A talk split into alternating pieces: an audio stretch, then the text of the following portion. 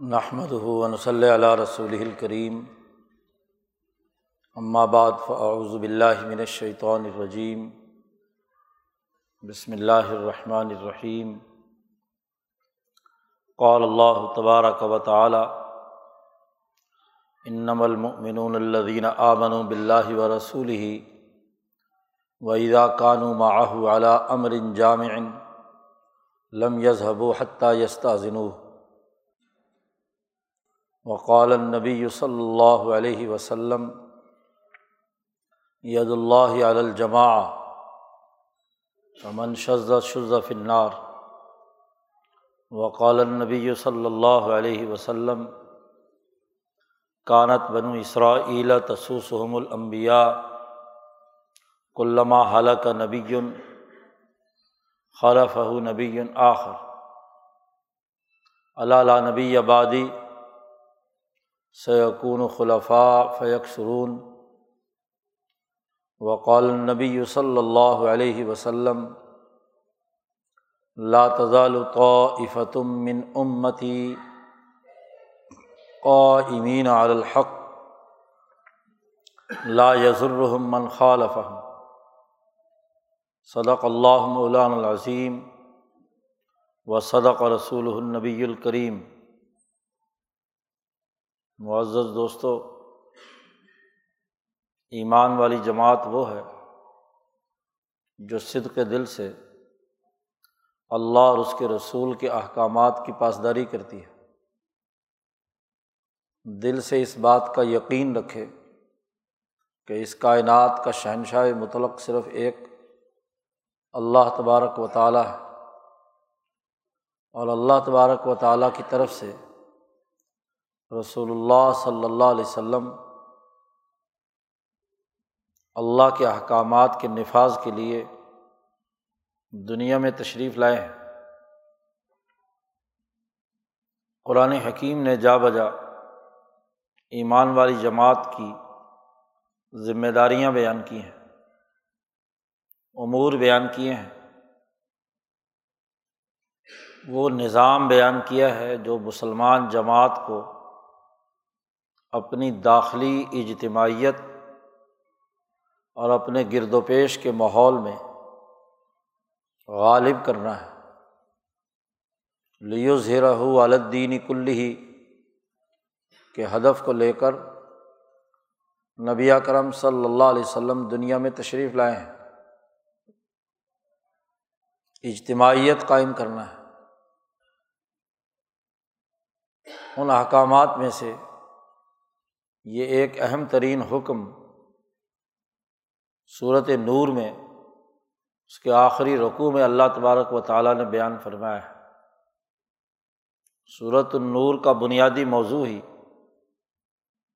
احکامات خدا بندی کی اساس پر خلافت قبرا کا بین الاقوامی نظام قائم کرنا ہے۔ اللہ کے نور جو آسمان و زمین میں پھیلا ہوا ہے، اسے غالب کرنے کے لیے اللہ نے ایمان والی جماعت سے وعدہ کیا ہے کہ وہ اس زمین میں اللہ تعالیٰ اسے خلافت اور حکومت عطا کرے گا، سیاسی طاقت اور قوت عطا فرمائے گا اور ایسا نظام قائم کرنا ہے کہ جو ممباد خوف ہم امنا، خوف کی جگہ پر امن و امان کا اور عدل و انصاف کا نظام قائم کرنا ہے۔ اس جماعت کی ذمہ داری ہے۔ اب دنیا میں امن کیسے قائم ہوگا اللہ کی طرف سے جو انسانیت کے لیے حکومت اور خلافت اور سیاسی طاقت کا جو وعدہ کیا گیا ہے وہ کب پورا ہوا؟ اس کی کچھ شرائط اور کچھ ذمہ داریاں اور کچھ آداب قرآن حکیم نے اس صورت مبارکہ میں بیان فرمائے ان میں سے ایک اہم ترین بات جو آج کے دور میں خاص طور پر جسے ہم نے نظر انداز کر دیا ہے، وہ جماعتی زندگی ہے۔ تنظیمی نظم و ضبط، بغیر اجتماعیت کے بغیر ٹیم ورک کے دنیا میں کوئی کام پایا تکمیل کو نہیں پہنچ سکتا۔ اب امن کی ہم سب کی بڑی خواہش ہے کہ انسانی معاشرے میں امن قائم ہو۔ ہم سب کی خواہش ہے کہ اسلامی نظام حکومت قائم ہو۔ بعض لوگ تو لفظ خلافت استعمال کرتے ہیں کہ جی اس نظام کی جگہ پر خلافت کا نظام۔ عجیب بات ہے جو خلافت کا لفظ استعمال کرتے ہیں اور اسلامی نظام حکومت کی بات کرتے ہیں۔ وہاں اجتماعیت نام کو بھی نہیں ہے۔ جماعتی زندگی نہیں ہے۔ ڈسپلن نہیں ہے۔ نظم و ضبط نہیں ہے۔ ایسے موقع پر تو ہمیں اس صورت مبارکہ کا بالخصوص مطالعہ کرنا چاہیے۔ اور قرآن حکیم نے اس رقوع میں اجتماعی معاملات سے متعلق بنیادی ہدایات دی ہیں۔ ان لوگوں کے لیے جو اللہ دینہ آمن و بلّہ و رسول ہی جو واقعی اللہ پر ایمان رکھتے ہیں، اس کے رسول صلی اللہ علیہ وسلم کو رسول مانتے ہیں۔ مومن صرف وہی ہے قرآن حکیم نے فرمایا ان نمل مومنون سوائے اس کے نہیں، مومن صرف یہی ہے۔ اور کوئی مومن نہیں۔ مومن اور مسلمان کی تعریف اور حقیقت بیان کر دی۔ ایک تو اللہ اور اس کے رسول پر ایمان رکھے اور دوسرے یہ کہ جب رسول اللہ صلی اللہ علیہ وسلم کو اللہ کی طرف سے بطور اتھارٹی اور نبی اور رسول کے مان لیا اور ان کی نیابت میں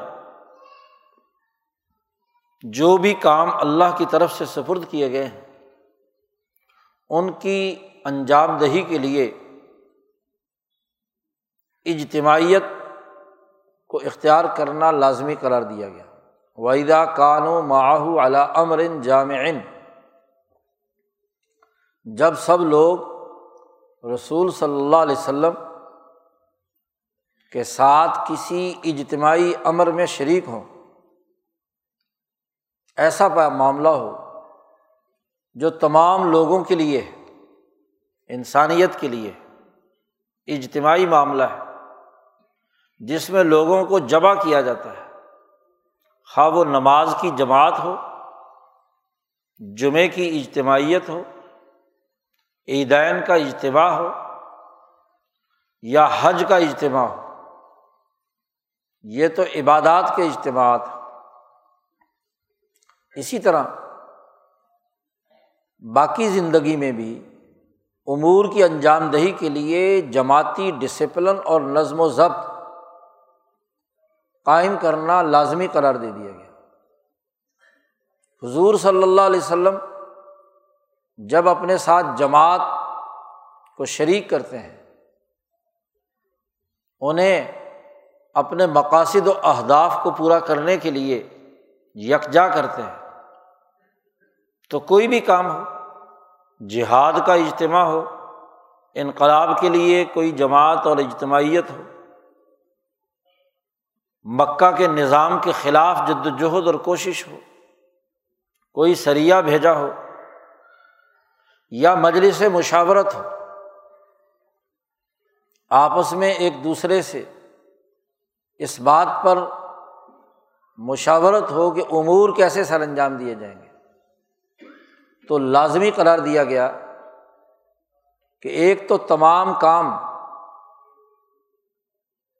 اجتماعی مشاورت کے ساتھ قائم ہونے چاہیے۔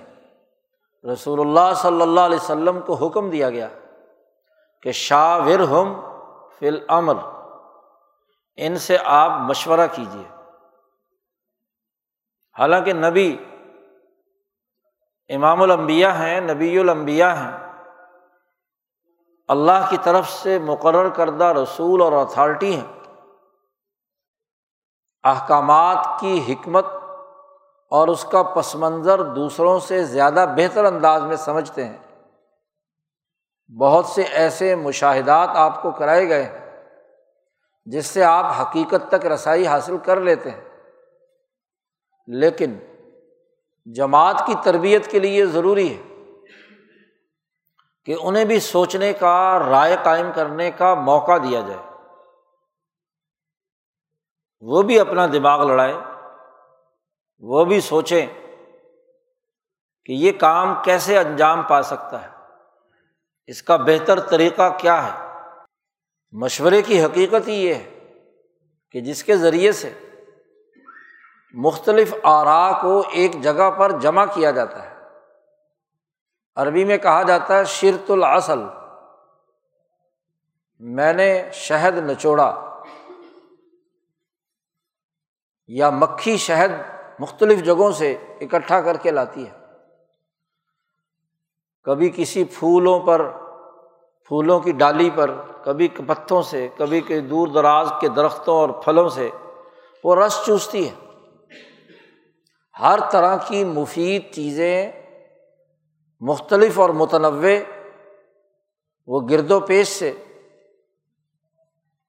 اخذ کر کے اپنے پیٹ میں جمع کرتی ہیں۔ اور وہ ایک خاص پروسیس سے گزرتا ہے۔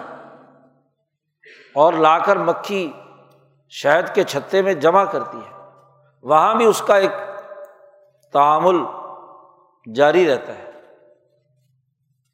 تو پتہ نہیں، بے شمار درختوں، بے شمار پھولوں، بے شمار پھلوں سے وہ شہد کا ایک قطرہ جنم لیتا ہے۔ پورا چھتا بنتا ہے۔ بہت سی مکھیوں کا اجتماعی عمل ہے۔ وہ اپنی ملکہ مکھی کے ساتھ مل کر اس کی ہدایات اور احکامات کے مطابق گرد و پیش سے ہر مفید چیز اخذ کر کے جمع کر دیتی ہے۔ کوئی مکھی انسانیت کے لیے مضر صحت کوئی چیز نہیں چوستی، شہر میں مکس نہیں کر سکتی۔ اور اگر کوئی گمراہ مکھی ایسی کوئی حرکت کرے تو چھتے میں داخل ہونے سے پہلے ہر چھتے کے گیٹ پر ایک چوکیدار اور نگہبان ہوتا ہے۔ وہ چیک کرتا ہے کہ یہ جو کچھ لے کر آئی ہے، وہ واقعی صحت افزا اجزاء پر مشتمل ہے یا کسی زہریلے پودے پر بیٹھ کر اس کا جوس لے کر آئی ہے۔ اگر کوئی مکھی بالفرض ایسی حرکت کرے، مضر صحت کوئی چیز چوس کر لائے، تو اس کا مطلب یہ کہ اس کا دماغ خراب ہو چکا ہے۔ اس کے سینسر کام نہیں کر رہے اس کی اب جو حص ہے وہ ختم ہو چکی ہے۔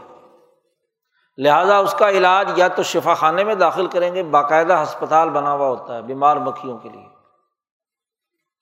شہد کے چھتے کی ایک پوری ریاست ہوتی ہے۔ علامہ دمیری نے حیات الحیوان کے نام سے ایک کتاب لکھی ہے، جس میں شہد کی مکھی کی پوری تفصیلات، اس شہد کے چھتے میں سڑکیں ہیں، مکانات ہیں، وہ ٹینک ہے جس میں جمع کرنا ہے، وہاں جہاں رہنا ہے، سونا ہے، بیمار ہے ان کا علاج معالجہ ہے۔ تو قابل علاج ہے تو ہسپتال میں کیا ہے؟ علاج کیا جائے گا۔ اور بالکل ہی پاگل ہو چکی ہو، تو پھر اس کو چھتے سے پھینک دیا جاتا ہے۔ اب یہ کام کرنے کے قابل نہیں رہی۔ تو پوری اجتماعیت کے ساتھ مختلف گرد و پیش کے مفید اجزاء اکٹھا کرتی ہے ایک چھتے کے اندر۔ اور اس کی کوالٹی مینٹین کرنے کا بھی اندر پورا نظام ہے۔ سیکورٹی بھی ہے۔ اس لیے جب بھی کوئی آدمی چھتے پر حملہ آور ہوتا ہے، تو وہ سیکورٹی والی مکھیاں فوراً حملہ آور ہوتی ہیں۔ تو غرض یہ کہ مشورے کا تعلق اس سے ہے۔ شرط الاصل تبھی کہا جاتا ہے کہ جب مختلف اجزاء سے چیزیں جمع کی گئی ہیں۔ اسی لیے اللہ پاک نے مسلمانوں کو خاص طور پر شہد کی مکھی کا نظام بھی سمجھایا وہ اوہا رب کا النحل۔ تیرے رب نے وہی کی ہے شہد کی مکھی کو کہ کس طرح پھولوں سے شہد جمع کرنا ہے، پہاڑوں پر کیسے گھر بنانا ہے، موم لانا ہے، گھر بنانا ہے چھتا بنانا ہے، پھر اس میں شہد جمع کرنا ہے، یہ پورا نظام دیا ہے۔ اگر ایک چھوٹی سی شہد کی مکھی کو یہ نظم و نسق اور ڈسپلن دیا ہے۔ تو انسانی معاشرے کے لیے بھی انسان جو اشرف المخلوق ہے، اس کے لیے بھی اس سے زیادہ کیا ہے؟ مشاورت اور مختلف آرا کو جمع کر کے کام کاج کرنے اور انسانی فائدے کے لیے امن و امان کو یقینی بنانے کا نظام بنانا یہ مسلمان جماعت کا فریضہ ہے۔ تو جب امر جامع کسی اجتماعی کام کے لیے جمع کیا جائے، تو ایک تو مشاورت سے ہو۔ اب مشاورت کے لیے جمع کیا ہے۔ کوئی میٹنگ بلائی ہے، کوئی مجلس ہے، کوئی انتظامی امور طے کرنے ہیں۔ امن و امان کو یقینی بنانے کا نظریہ منتقل کرنا ہے۔ اس کے فروغ کی دعوت دینی ہے، اس پر تربیت کرنی ہے۔ اس کا پروگرام بنانا ہے، وغیرہ وغیرہ۔ پھر اس تنظیمی اور اجتماعی طاقت سے دین حق کا یا امن کا نظام غالب کرنے کی جدوجہد اور کوشش کرنی ہے، وغیرہ وغیرہ۔ تو اس کے لیے یہ ضروری ہے کہ امر جامع ہو، اجتماعیت پر مبنی کام جو مل جل کر کیا جائے۔ اور امر جامع میں ہو تو یقیناً پوری اجتماعیت کو عمل میں لانے کے لیے یہ لازمی ہے کہ اس جماعت کا ایک قائد اور سربراہ ہو۔ آخری فیصلہ اسی نے کرنا ہے۔ اور اسی طرح جو اس مجلس مشاورت کے اراکین ہیں، ان کی بھی کچھ ذمہ داریاں ہیں۔ اور جو جماعت کا لیڈر اور رہنما ہے، اس کی بھی ذمہ داریاں۔ قرآن حکیم نے یہاں بیان کی۔ ٹیم لیڈر کیسا ہونا چاہیے؟ اور ٹیم ممبر کیسا ہونا چاہیے؟ کیونکہ جب ڈسپلن کے ساتھ کام کرنا ہے، کسی بھی کام کو سر انجام دینے کے لیے ٹیم ورک ہے، تو ضرور ایک ٹیم لیڈر ہوگا۔ اس کے بغیر ٹیم نہیں بن سکتی۔ اگر سارے ہی لیڈر ہوں تو لیڈر آپس میں ٹکراتے رہیں گے۔ ایک دوسرے کے احکامات کو نظر انداز کریں گے۔ اور اگر کوئی لیڈر نہ ہو، سارے ہی ممبر ہوں، تو آخری فیصلہ کیسے ہوگا؟ ایک کی رائے وہ ہے، دوسرے کی وہ ہے، تیسرے کی وہ ہے۔ تو آپس میں ان آرا کا شہد کیسے نکالنا ہے؟ وہ جو مفید آرا کسی کام کے سر انجام دینے کے لیے وجود میں لائی گئی ہیں لوگوں نے رائے دی ہے دیانت داری کے ساتھ خیر خواہی کے ساتھ۔ امن و امان کو یقینی بنانے کے لیے مختلف دماغوں نے جو کچھ سوچا، جو تجربات اور مشاہدات ان کے ہوئے، جو آرا ان کی ظاہر ہوئیں، تو ان کو تجزیہ کر کے آخری عمل کہ ان تمام سے ایک ایسی رائے مشترک نکلے۔ جس سے تمام لوگوں کی آرام مطمئن ہو جائے۔ یا جو کام کرنا چاہتے ہیں، اس کے لیے ایک بہتر کام کا طریقہ اجتماعی مشاورت سے سامنے آ جائے۔ تو قرآن حکیم نے یہاں یہ کہا کہ ویدا کانو ماہو اعلیٰ امرن جب اپنے رہنما کے ساتھ یہ اللہ اور اس کے رسول پر ایمان لانے والی جماعت موجود ہو تو اس اجتماعیت کو قائم کرنے کے لیے کہا گیا، لم یزہبو حتیٰ یستا ذنو یہ اس مجلس مشاورت سے، اس اجتماعیت سے، اس کام کاج کرنے کے امور سے نہیں جا سکتے جب تک کہ وہ اپنے لیڈر سے اجازت نہ لے۔ رسول اللہ صلی اللہ علیہ وسلم سے اجازت کے بغیر اس مجلس کو چھوڑ کر باہر نہیں جا سکتے۔ اجازت لینا ضروری ہے، کیونکہ کسی بھی اجتماعی کام میں امور کی تقسیم کی جاتی ہے۔ کہ یہ کام آپ نے کرنا ہے یا آپ نے کرنا ہے یا آپ نے کرنا ہے۔ اور اگر کاموں کی سپردگی کے وقت کوئی بندہ موجود نہیں ہے، تو اسے کیسے پتہ چلے گا کہ میرے ذمے یہ کام لگا ہے؟ وہ چپکے سے اگر کھسک جائے نکل جائے تو اسے تو نہیں معلوم ہوگا اس کا وہاں موجود ہونا ضروری۔ ہے اور پھر اجتماعی کام ہے تو اجتماعی کام میں جماعتی طاقت تب ہوگی کہ جب جماعت کے تمام ارکان موجود رہیں۔ یہ اس لیے بھی ضروری ہے۔ نماز کی اگر اجتماعیت ہے تو نبی اکرم صلی اللہ علیہ وسلم نے فرمایا کہ ایک آدمی جب دوسرے آدمی کے ساتھ مل کر جماعت کی نماز ادا کرے تو وہ زیادہ افضل ہے۔ اور اگر دو آدمیوں کے ساتھ کرے تو اور زیادہ افضل ہے۔ اور جتنے زیادہ آدمیوں کے ساتھ مل کر جماعت کی نماز ادا کرے، اتنا ہی زیادہ کیا ہے؟ اس کی نورانیت بڑھ جاتی ہے کہ ایک اعلیٰ مقصد کے لیے جمع ہوئے ہیں اللہ کے حضور۔ اور امام شاہ ولی اللہ فرماتے ہیں کہ اجتماع عام اس لیے سوسائٹی کے لیے مفید ہوتا ہے کہ ہر ایک کے سینے سے، دماغ سے جو شعائے نورانی اللہ کی طرف توجہ کرنے کے نتیجے میں نکل رہی ہے، تو ایسا ہی ہے جیسے کسی جگہ پر رات کے گھٹا ٹوپ اندھیرے میں بہت سے چراغ جل رہے ہوں۔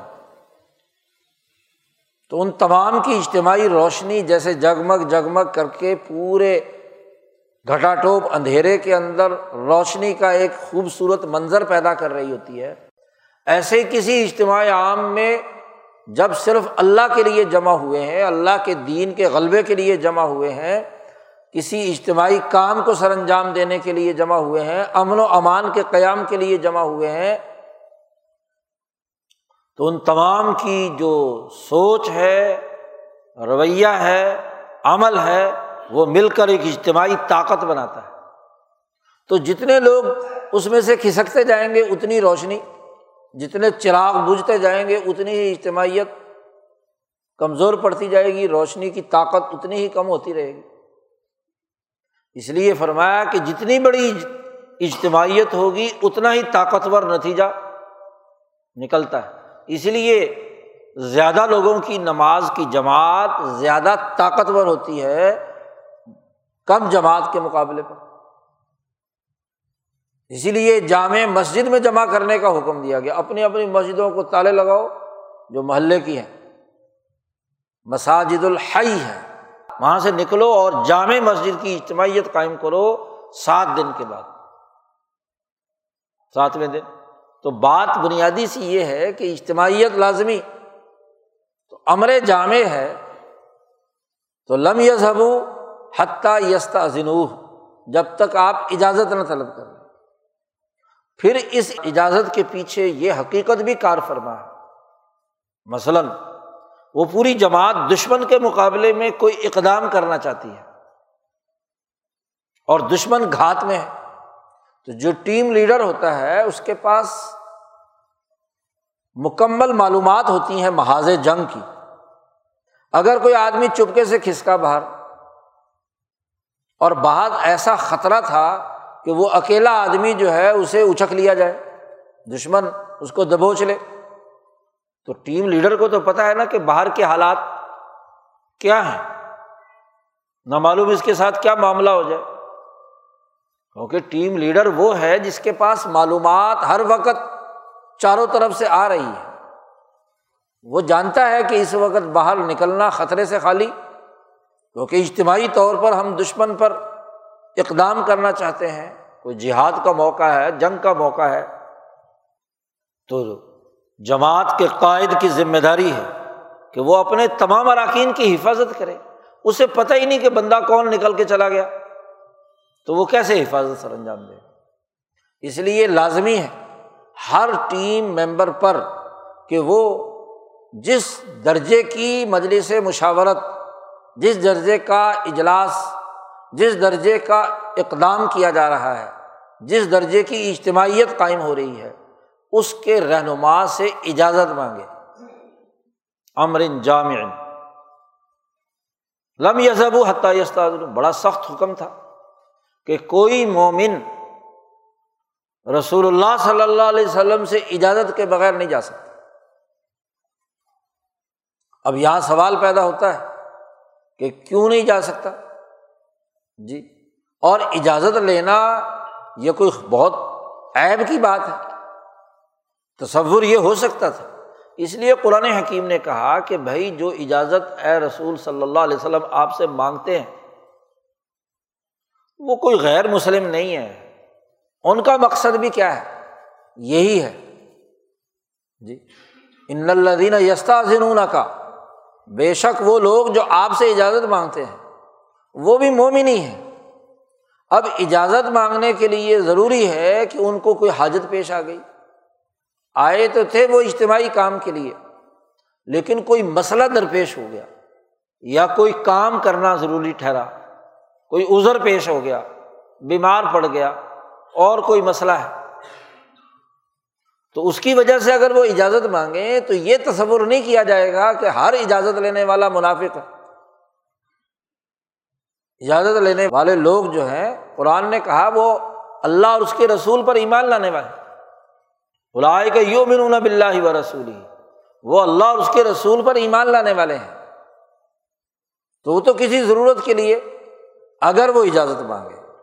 ایک تو یہ کہا کہ جو ٹیم ممبر ہے وہ بغیر اجازت کے نہ جائے۔ لم یسب حتیٰ اور ٹیم لیڈر سے کہا، رسول اللہ صلی اللہ علیہ وسلم سے فرمایا، اللہ پاک نے، اگر یہ آپ سے اجازت مانگے اپنے کسی کام کے لیے، کوئی ضرورت پیش آ گئی، تو اب آپ کو یہ اختیار حاصل ہے کہ آپ انہیں اجازت دے دیا کریں۔ لباس شاہ نہیں فاضل من شی تمن ہوں لیکن یہ اجازت آپ کے اپنے اختیار پر ہے۔ شی تمن ہوں ان میں سے جس کو اجازت دینا چاہیں، اس کو اجازت دیں۔ کیونکہ ہو سکتا ہے کہ اس کو ایک ازر ہے اور ازر کی وجہ سے جانا چاہتا ہے، لیکن باہر خطرہ ہے۔ تو اس کی جان تو خطرے میں نہیں ڈالی جا سکتی۔ یا کام کی نوعیت ایسی ہے کہ وہ ازر یا وہ کام وہ اتنا اہم نہیں ہے جتنا یہ کام جس کے لیے یہ مشاورتی اجلاس بلایا گیا ہے یا یہ کام کیا جانا ہے۔ اس لیے ٹیم لیڈر سے کہا کہ صرف اجازت کو ان حاجات اور ضروریات، لباس شاہ پہلی شرط تو یہ لگا دی کہ واقعی ان کو کوئی مسئلہ ہو، کوئی ضرورت ہو، کوئی حاجت پیش آئے، نیا مسئلہ پیدا ہو گیا۔ شان عربی میں کہتے ہیں ایک نیا واقعہ، نئی صورت حال جو اس سے پہلے نہیں تھی۔ اللہ پاک نے بھی فرمایا، کل یومن ہوا فی شان۔ ہر دن اللہ کی ایک نئی شان ہے، نئی تجلی ہے، نیا۔ تو نئی صورت حال سامنے آ سکتی ہے۔ وہ گھر سے تو چل کر آیا تھا اجتماعیت کے لیے۔ لیکن ایسی صورت حال پیش آ گئی کہ اسے جانا پڑ رہا ہے۔ تو لباس شاہ نہیں کچھ کاموں کے لیے اگر وہ آپ سے اجازت مانگے تو آپ اجازت دیں لیکن اس کو اجازت دے سکتے ہیں جس کو آپ چاہیں۔ کیونکہ اس کی عملی صورت حال ٹیم لیڈر کو پتہ ہے کہ واقعی یہ اجازت اس کے لیے مفید ہے یا نہیں۔ اس کو اجازت دینی چاہیے یا نہیں۔ تو ایک طرف تو اجازت دینے کی بات کی۔ اور جس کو اس اجتماعی کام سے جانے کی اجازت دے بھی دی اور کوئی نئی حالت طاری ہونے کی وجہ سے وہ اس اجتماعی کام سے محروم رہ گیا ہے۔ تو ایک کمی تو ہوئی ہے نا۔ تو رسول اللہ صلی اللہ علیہ وسلم سے کہا کہ وسط اللہ اللہ ان کے لیے مغفرت طلب کیجیے جو کوتاہی ہو گئی ہے، نئی صورت حال میں یہ یہاں سے جا رہا ہے۔ تو اس اجتماعی کام میں ایک کوتاہی ہوئی ہے، اس لیے ان کے لیے مغفرت بھی طلب کیجیے اللہ سے درخواست کیجیے کہ بھائی یہ کرنا تو چاہتے تھے لیکن کسی مجبوری کی وجہ سے چلے گئے، تو ان کی مغفرت کی دعا کیجیے تو قرآن حکیم نے ان آیات میں پوری اجتماعیت کے امور کہ ٹیم لیڈر کو کیا کرنا ہے اور ٹیم ممبر کو کیا کرنا ہے؟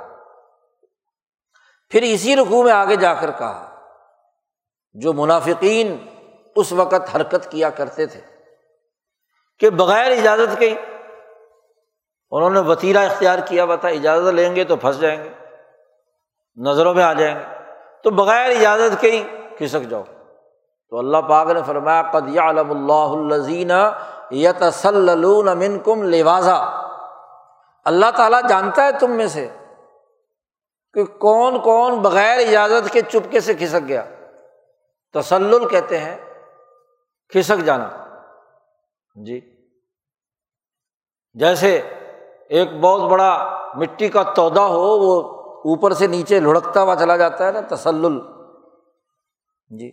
تو گویا کہ وہ اس اجتماعی کام کی اجتماعیت سے کھسک گیا۔ یہ تو صلی اللہ کم لباظ اچھی طرح جانتا ہے، اللہ تعالیٰ کو پتہ ہے کہ یہ جو اجازتیں تم مانگ رہے ہو، یہ کھسکنے کے لیے ہے یا واقعی کسی ضرورت کی وجہ سے جا رہے ہیں؟ اس اجتماعی کام سے جان بچانا چاہتے ہیں یا واقعی کوئی حقیقت ہے جس کے نتیجے میں تم نے اپنی ضرورت پورا کرنے کے لیے جانا ہے؟ تو یہ بھی ساتھ وارننگ دے دی کہ دیکھو، اجتماعی کام سے پیچھے رہنا یہ درست نہیں ہے۔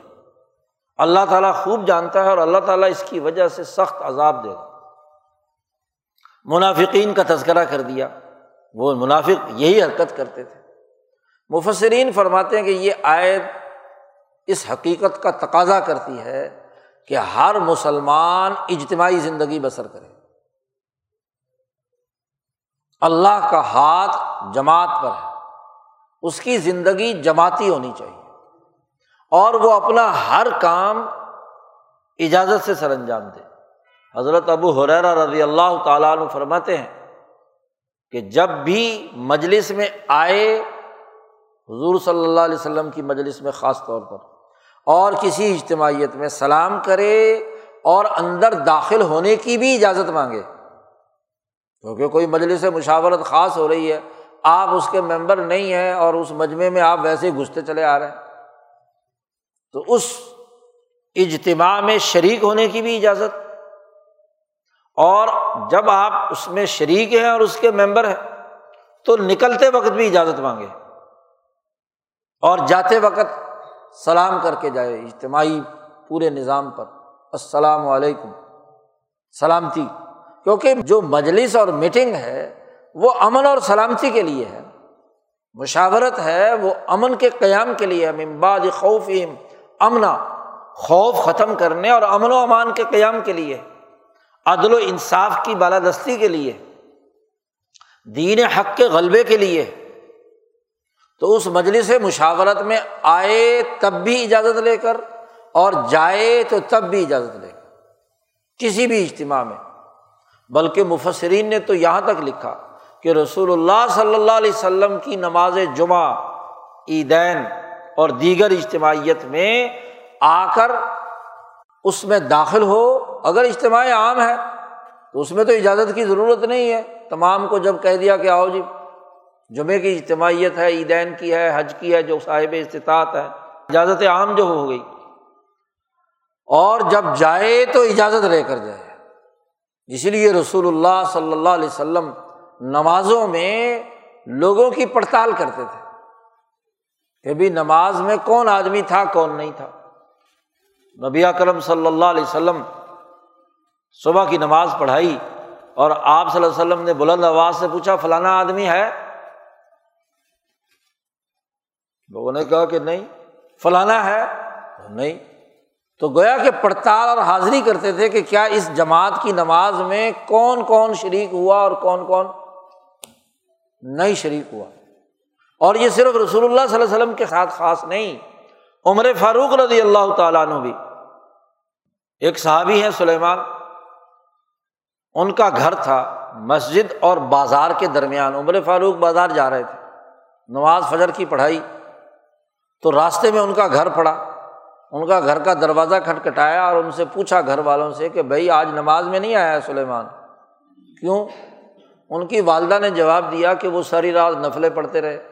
تو صبح آنکھ لگ گئی۔ تو عمر فاروق نے فرمایا کہ اس سے اچھا تو تھا کہ فرض نماز جماعت کے ساتھ پڑھتے، ساری رات سوتے رہتے، یہ زیادہ بہتر تھا کہ نفلیں ساری رات پڑھیں اور صبح کو کیا فجر نماز غائب۔ تو پڑتال کر رہے ہیں خلیفۃ المسلمین، امیر المومنین عمر فاروق رضی اللہ تعالیٰ عنہ، کہ کون کون نماز میں ہیں اور کون کون نہیں۔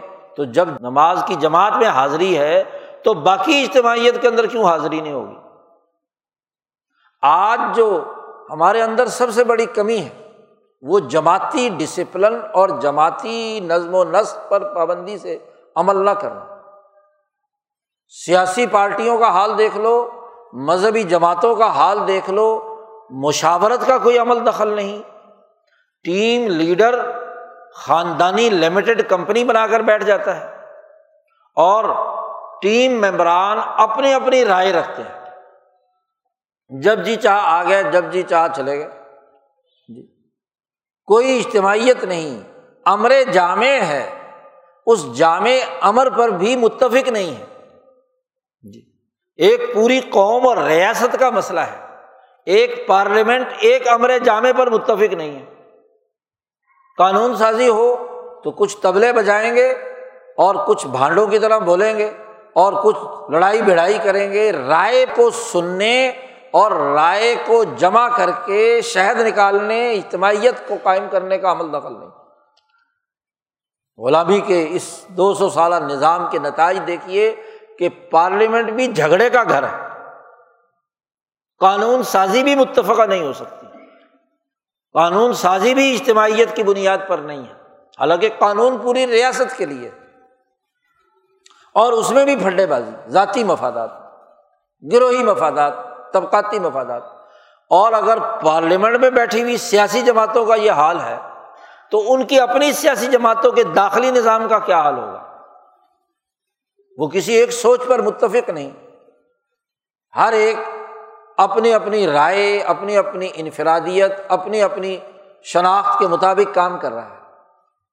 میں تو کہا کرتا ہوں کہ پاکستان کی سیاسی جماعت کے چاروں صوبوں کے چاروں صوبائی صدور کو الگ الگ کمروں میں بند کر کے ان سے انٹرویو کرو کہ بھائی، اس اجتماعی مسئلے میں تمہاری رائے کیا ہے؟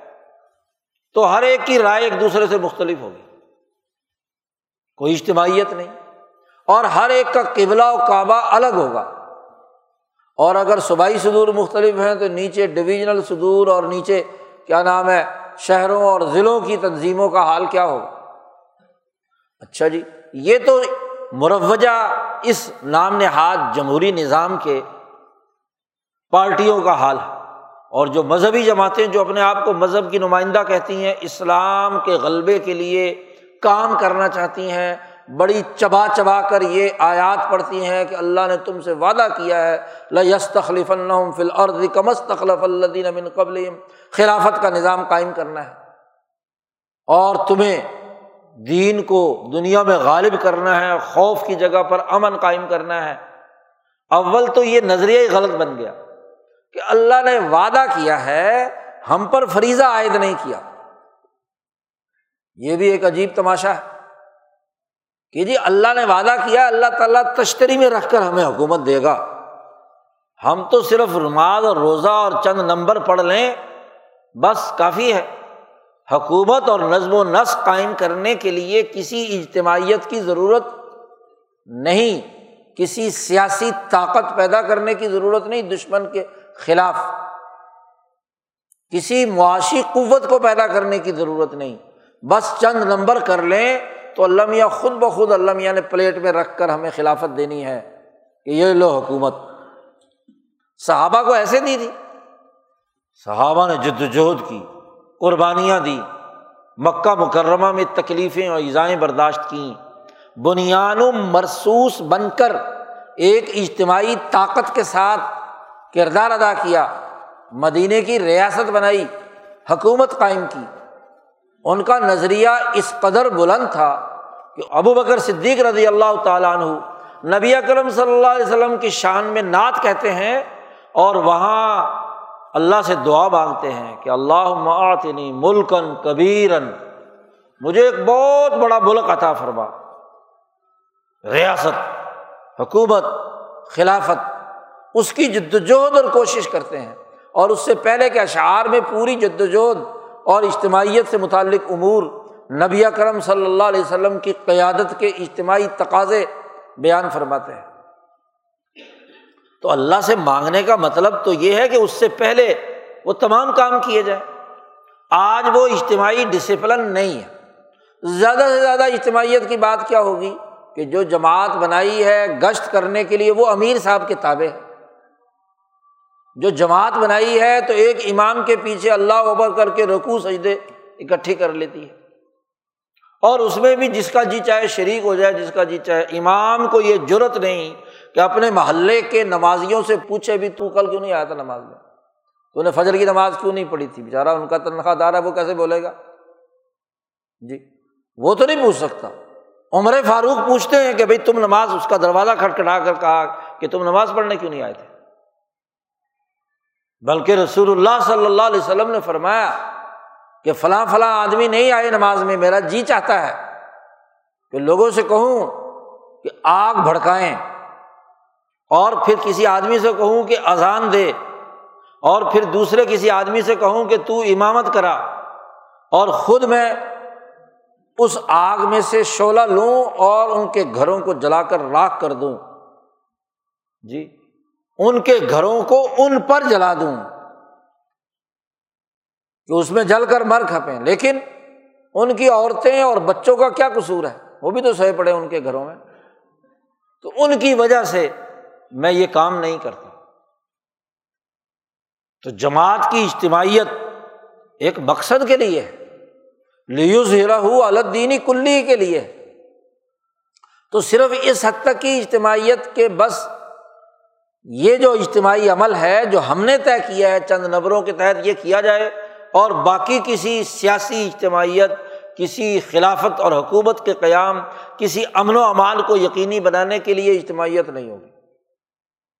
اور دوسری مذہبی جماعتیں وہ ہے کہ سیاست اور اجتماعیت کی بات تو کریں گے، لیکن ان کا ہر رکن ذاتی مفادات کے گرد گھوم رہا ہوگا۔ اس کی رائے اس سے مناسبت رکھتی ہوگی۔ اور اسی مفادات کی بنیاد پر گروہ بنے ہوئے ہوں گے، گروپ ہوں گے، پریشر گروپ۔ ایک ایک لیڈر کا گروپ ہے، کچھ اس کے ہیں، کچھ اس کے ہیں۔ ہر ایک کے کوئی نہ کوئی ذیلی موجود ہوتے ہیں اور وہ اپنی اپنی شناخت پیدا کرتے ہیں۔ اور یہ حال صرف سیاسی مذہبی جماعتوں ہی کا نہیں، جتنی بھی انجمنیں بنتی ہیں، ان کا حال بھی یہی ہے۔ کوئی مدرسہ ہے، کوئی مسجد کا نظم و نسق ہے کوئی اسکول ہے، کوئی کالج ہے، کوئی یونیورسٹی ہے، کوئی معاشی سسٹم چلانے والا ادارتی نظام ہے، کوئی بیوروکریٹک سسٹم ہے، انتظامیہ کا ڈھانچہ ہے، کوئی عدلیہ کا نظام ہے، کوئی ایک پیج پر نہیں۔ مافیاز بن گئے، گروپ بن گئے، اجتماعیت نام کی کوئی چیز نہیں۔ جو ادارہ اجتماعیت کے لیے قائم کیا گیا ہے، اس ادارے کا کام اجتماعیت نہیں ہے، انفرادیت، کہ کس کو کتنا مفاد حاصل ہونا ہے۔ جس ادارے کو اٹھا کر دیکھ لیں تو اگر ڈسپلن موجود نہیں، نظم و نسق موجود نہیں، ایک ہی دارالفتا ہے، ایک مفتی ایک فتویٰ دے رہا ہے، دوسرا مفتی دوسرا فتویٰ دے رہا ہے۔ ان کی رائے متفق نہیں۔ ایک دفتر میں کام کر رہے ہیں۔ ایک اہلکار ایک کام کر رہا ہے، دوسرا دوسرا کام کر رہا ہے۔ اجتماعیت کہاں گئی؟ اور پھر جو ان کے اوپر سربراہ بھی مقرر کیا گیا، اس کو وہ جوتے کی نوک پر رکھتے ہیں۔ پارلیمنٹ قانون منظور کرے اور آپ پارلیمنٹ کی بالادستی اور جمہوریت کے نام پر اور اسلام کے ٹھیکیدار بن کر کام کر رہے ہوں۔ اور پھر کہیں کہ پارلیمنٹ کے منظور کیے ہوئے قانون کو ہم جوتی کی نوک پر رکھتے ہیں۔ اس سے بڑی خرابی کیا ہوگی؟ آپ ایک سسٹم کو مانتے ہیں، ایک پارلیمنٹ کے لیے آپ کہتے ہیں جی پارلیمانی جدوجہد ہونی چاہیے۔ تو جب پارلیمنٹ ایک قانون اکثریت کے بل بوتے پر ہی منظور کرتی ہے نا، کون سی پارلیمنٹ ہے کہ جو اکثریت کے بغیر قانون منظور کرتی ہے؟ جس پارٹی کی اکثریت ہوتی ہے۔ اٹھارہویں ترمیم تم نے تو بھی تو ایسے ہی بلڈوز کر کے پاس کروایا تھا سب کچھ۔ پاکستان کی پہلی اسمبلی سے لے کر اب تک جتنے قوانین بنائے گئے ہیں، اپوزیشن کو بلڈوز کر کے بنائے گئے تو پھر تو سارے قوانین ختم ہو جائیں، سارے جوتی کی نوک پر رکھو۔ اس کا مطلب آئین، دستور، قانون، پارلیمنٹ، تمہاری ذاتی خواہشات کا اثیر بن جائے۔ تمہاری رائے کے مطابق ہو تو پھر تو ٹھیک، اور رائے کے خلاف ہو تو پھر غلط۔ یہ وہ بد اجتماعیت ہے۔ جو غلامی کے زمانے میں ہماری سوسائٹی پر مسلط ہو گئی۔ یہ وہ بد نظمی ہے جس نے پوری اجتماعی طاقت کو بکھیر کر رکھ دیا۔ اور جب اجتماعی طاقت بکھری ہوئی ہوگی، وہ ایک پیج پر نہیں ہوگی تو امن کیسے قائم ہوگا؟ امن کی شرط تو قرآن واضح طور پر بیان کر رہا ہے ممباد خوفیم امنا۔ اس کے لیے طاقت اور قدرت چاہیے اور طاقت جماعتی زندگی سے پیدا ہوتی ہے۔ جماعت سے آتی ہے، اجتماعیت سے آتی ہے ڈسپلن سے آتی ہے کہ جسے قائد، رہنما، سربراہ بنا لیا، فیصلہ کرنے کا اختیار اسے ہے۔ پارلیمنٹ نے اسپیکر چن لیا، تو اسپیکر کا اختیار ہے نا کہ وہ یہ سرمایہ داری نظام کی ایسی پارلیمنٹ ہے کہ جہاں اسپیکر کو بھی جوتے مارے جاتے ہیں۔ کیوں؟ سرمایہ دارانہ مفاد کے خلاف ہے نا۔ جب سرمایہ دارانہ مفاد کے خلاف کوئی بات ہوتی ہے، تو ایسی اسمبلیوں میں ہلڑ بازی ہوتی ہے۔ چاہے وہ امریکی کانگریس ہو، برطانوی پارلیمنٹ ہو، فرانس کی پارلیمنٹ ہو، یا تمہارے جیسے ملک ہیں، انڈین پارلیمنٹ ہو ہاں جی بنگلہ دیش کی ہو یا پاکستان کی ہو۔ نظیر دی جاتی ہے کہ جی پارلیمنٹوں میں تو ایسی کرسیاں چلتی ہیں۔ کیوں چلتی ہیں کرسیاں؟ نبی کرم صلی اللہ علیہ وسلم کا نظم و نسق جس کی تم بات کرتے ہو، اسلام کے نام پر ریاست دی ہے۔ وہاں تو کرسیاں چلنے کا کوئی عمل نہیں ہے۔ کرسیاں ہوتی نہیں تھی وہاں اس زمانے میں۔ جی۔ اجتماعیت دھرتی کے ساتھ جڑ کر، دھرتی پر بیٹھ کر، دھرتی کے فائدے کے لیے فیصلہ کرتے تھے۔ تکبر اور غرور کے آسمان پر چڑھی ہوئی ہوتی ہے۔ اس لیے وہ دوسرے کی رائے کیسے سنے گا؟ جی۔ تو بات اجتماعیت کی ہے۔ اور اجتماعیت وہ جو دھرتی کے فائدے کے لیے ہو۔ اور وہ تبھی ہوگی جب اجتماعی نظم و نسق اور ڈسپلن ہوگا۔ آپ رائے دیں، اس کے لیے دلائل دیں، اس کام سے متعلق امور بیان کریں۔ بلا وجہ کی ایسی رائے یا اڑچن پیدا کرنا جس سے کسی بھی کام کی شفافیت متاثر ہوتی ہو۔ تو یہ تو غلط ہے۔ یہ تو ایسے ہی ہے جیسے ایک پاگل بکی زہریلے پودے پر بیٹھ کر وہاں سے کوئی چیز چوز کر لائی ہے۔ اگر پارلیمنٹ میں، کسی تنظیم میں، کسی اجتماعیت میں، کسی ادارے کے اندر ایسے افراد موجود ہیں جو دوسروں کی اگلی ہوئی الٹی چوس کر لا کر اس پارلیمنٹ میں پیش کر رہے ہیں۔ اس دفتر میں پیش کر رہے ہیں، اس مجلس میں پیش کر رہے ہیں۔ قومی حقائق امن و امان کی جو بنیادی امور ہیں، اس کو نظر انداز کر کے غیروں کے اشارے پر وہ رائے دیتے ہیں۔ اور عجیب تماشا ہے۔ اپنی رائے کچھ نہیں ہے۔ رائے وہ ہے کہ جو اسمبلی میں کہتے ہیں کہ جی ہم تو آئے نہیں ہیں، لائے گئے ہیں۔ تو کیا تمہاری رائے کی حیثیت ہے؟ تم نے اپنی رائے کا خود ہی وقار مٹا دیا۔ اس کا مطلب تمہاری رائے آزاد نہیں ہے۔ تم تو غلام ہو۔ اور ماشاء اللہ یہ غلامی بھی خود اسی پارلیمنٹ نے مسلط کی اٹھارہویں ترمیم کے ذریعے سے۔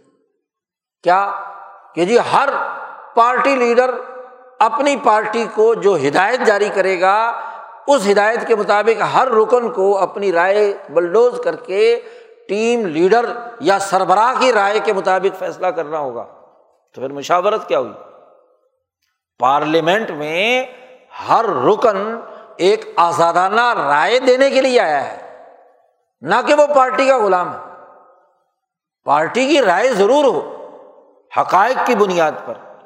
اور وہ دلائل کے ساتھ بیان کرے۔ لیکن جب ایک ایسے فورم میں آپ بتائیے کہ پارلیمنٹ کا سربراہ پارٹی لیڈر ہوتا ہے، قائد ایوان ہوتا ہے، یا قائد حزب اختلاف ہوتا ہے نہیں۔ پارلیمنٹ میں اختیارات، پوری پارلیمنٹ نے متفقہ طور پر جسے اسپیکر بنایا ہے، اب آپ اس کے نظم کے ماتحت ہیں۔ قانون سازی ہو رہی ہے، ریاست کے لیے، مملکت کے لیے۔ تو وہاں تو اسے آزادانہ رائے دینی ہے نا۔ وہاں تو اسے اپنی سوچ، جو بھی وہ سمجھتا ہے، اس کے مطابق رائے دینی ہے۔ ہاں جب پارٹی میٹنگ ہو تو پارٹی میٹنگ میں پارٹی سربراہ کو فیصلہ کرنے کا حق ہے اور پارٹی میٹنگ میں فیصلہ کرنے کا حق ہے۔ اگر کسی کو اختلافی نوٹ لکھوانا ہے تو لکھوا سکتا ہے۔ امام اعظم، امام ابو حنیفہ نے فقہی قانون کا ایک پورا عملی نظام چالیس رکنی فقہ کی جماعت کے ذریعے سے کیا اور تمام کی کسی مسئلے پر آرا آنے کے بعد مہینہ مہینہ ہاں جی اس قانون سازی پر بحث ہوتی رہتی تھی۔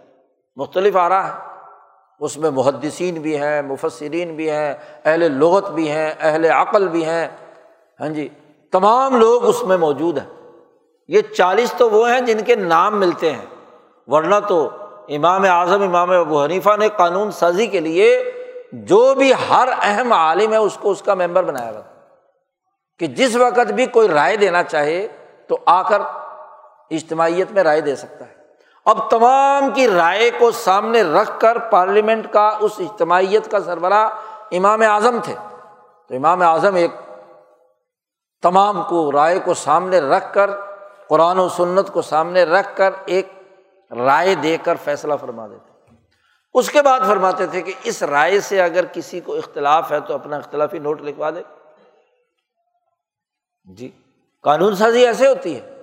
اب اختلاف کیا گیا کیونکہ پوری پارلیمنٹ ریاست کے لیے ہے۔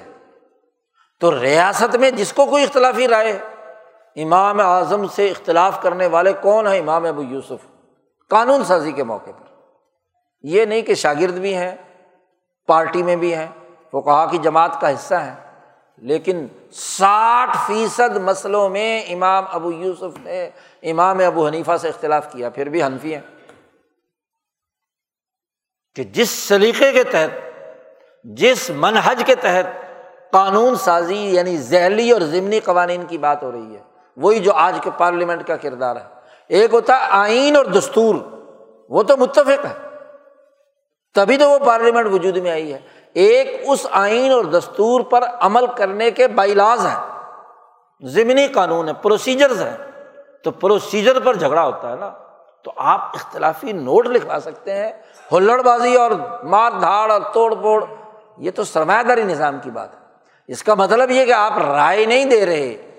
ایسے ہی انتظامی امور کے سر انجام دینے میں، ایسے ہی کسی عدالتی ڈھانچے میں، اسی ایسے ہی کسی سیاسی پارٹی میں عموماً ایسا ہی کام کیا جاتا ہے، سب و تاج کیا جاتا ہے۔ سینکڑوں مثالیں میں دے سکتا ہوں یہاں اس ہندوستان کے اندر۔ جی مسجد شہید گنج کا واقعہ ہوا۔ یہاں لاہور کی ساری جماعتیں جمع ہوئیں، احرار بھی، خاکسار بھی، اور دوسری بھی ہاں جی اس واقعے کے حوالے سے حکمت عملی بنانے کے لیے، امن و امان کو یقینی بنانے کے لیے کہ سکھ اور مسلمان اور ہندو فساد نہ ہو۔ کچھ سکھوں کو اکسا کر گورنر پنجاب نے مسجد کو شہید کرا دیا رات کو۔ تو یہاں فساد پیدا ہونا شروع ہو گیا۔